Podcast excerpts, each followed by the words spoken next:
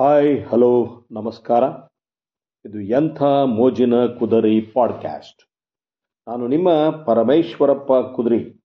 ಸ್ನೇಹಿತರೆ, ಈ ದಿವಸ ಎಸ್ ಎಲ್ ವರಲಕ್ಷ್ಮಿ ಮಂಜುನಾಥ್ ಅವರು ಬರೆದಿರ್ತಕ್ಕಂಥ ಒಂದು ಪುಟ್ಟ ಘಟನೆಯನ್ನು ನಿಮ್ಮ ಮುಂದೆ ಹೇಳಕ್ಕೆ ಬಂದಿದ್ದೀನಿ. ದೇವರ ಗೆಳೆಯ ಅಂತ ವಿಷಯ. ದೇವರ ಗೆಳೆಯ. ಒಬ್ಬ ಬಾಲಕ ನಿತ್ಯವೂ ದೇವಾಲಯವೊಂದರ ಅಂಗಳದಲ್ಲಿ ಬುಟ್ಟಿ ಹಿಡಿದು ಹೂ ಮಾರ್ತಾ ಇದ್ದ. ಅನೇಕರು ಆತ ಪುಟ್ಟವನಾದ್ದರಿಂದ ಬಹಳ ಚೌಕಾಸಿ ಮಾಡಿ ಹೂಕೊಳ್ತಾ ಇದ್ರು. ಆ ಬಾಲಕ ಬಹಳ ಬಡವನಾದ್ದರಿಂದ ಬರಿಗಾಲಿನಲ್ಲೇ ನಿಂತು ಹೂವಿನ ವ್ಯಾಪಾರ ಮಾಡುತ್ತಿದ್ದ ಬೇಸಿಗೆ ಕಾಲ ಆರಂಭ ಆಗಿತ್ತು. ಅವನ ಕಾಲುಗಳು ಕಾದ ರಸ್ತೆ ಮತ್ತು ಮಣ್ಣಿನ ಮೇಲೆ ನಿಂತಿದ್ದರಿಂದ ಕೆಂಪಾಗಿ ಬೊಬ್ಬೆಗಳೇ ಇದ್ದಿದ್ವು ಒಮ್ಮೆ ಒಬ್ಬ ದಾರಿ ಹೋಕನಿಗೆ ಆಕಸ್ಮಿಕವಾಗಿ ಆ ಹುಡುಗನ ಕಾಲುಗಳ ಮೇಲೆ ದೃಷ್ಟಿ ಹೋಯಿತು. ಪಾದರಕ್ಷೆ ಇಲ್ಲದೆ ಬರೀ ಕಾಲಿನಲ್ಲಿ ನಿಂತಿದ್ದ ಆ ಬಾಲಕನ ಪಾದಗಳು ಸುಟ್ಟು ಕೆಂಪಾಗಿರುವುದನ್ನು ಗಮನಿಸಿದ ಆತನ ಮನ ಕರಗಿತು.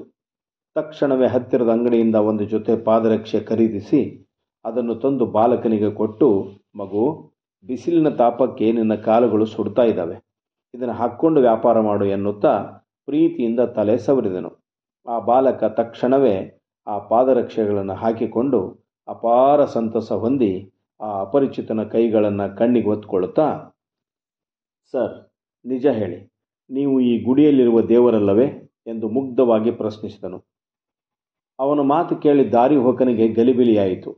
ಅವನು ಸಾವರಿಸಿಕೊಂಡು, ಇಲ್ಲ ಮಗು, ನಾನು ಖಂಡಿತ ದೇವರಲ್ಲ, ನಾನು ನಿನ್ನಂತೆಯೇ ಮನುಷ್ಯ ಎಂದನು. ಆಗ ತಕ್ಷಣ ಆ ಬಾಲಕ, ಹಾಗಾದರೆ ನೀವು ಈ ದೇವರ ಗೆಳೆಯರಿರಬೇಕು. ಯಾಕೆಂದರೆ ಈ ಬೇಸಿಗೆ ಶುರುವಾದಾಗಿನಿಂದ ನನ್ನ ಕಾಲುಗಳು ಬಹಳ ಸುಡ್ತಾ ಇದ್ದಾವೆ.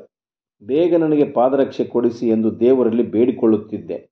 ಇಂದು ದೇವರು ನನ್ನ ಪ್ರಾರ್ಥನೆಗೆ ಓಗೊಟ್ಟು ನೆರವೇರಿಸಿದ. ಬಾಲಕನ ಮುಗ್ಧ ಮಾತುಗಳನ್ನು ಕೇಳಿ ಆ ವ್ಯಕ್ತಿಯ ಕಣ್ಣುಗಳು ಒದ್ದೆಯಾದವು. ಹಾಗೂ ಆತ ಬಾಲಕನ ತಲೆಯನ್ನು ಪ್ರೀತಿಯಿಂದ ಸವರಿ, ಮಗು, ನಿನ್ನ ಮಾತು ನಿಜವಿರಬೇಕು. ಆ ದೇವರೇ ನನ್ನನ್ನು ನಿನ್ನ ಬಳಿಗೆ ಕಳಿಸಿರಬೇಕು ಎಂದು ನಗುತ್ತಾ ನುಡಿದು ಅಲ್ಲಿಂದ ತೆರಳಿದನು. ಆ ದಾರಿ ಹೋಕನಿಗೆ ದೇವರ ಗೆಳೆಯ ಯಾರೆಂಬುದು ಅರ್ಥವಾಗಿ ಹೋಗಿತ್ತು.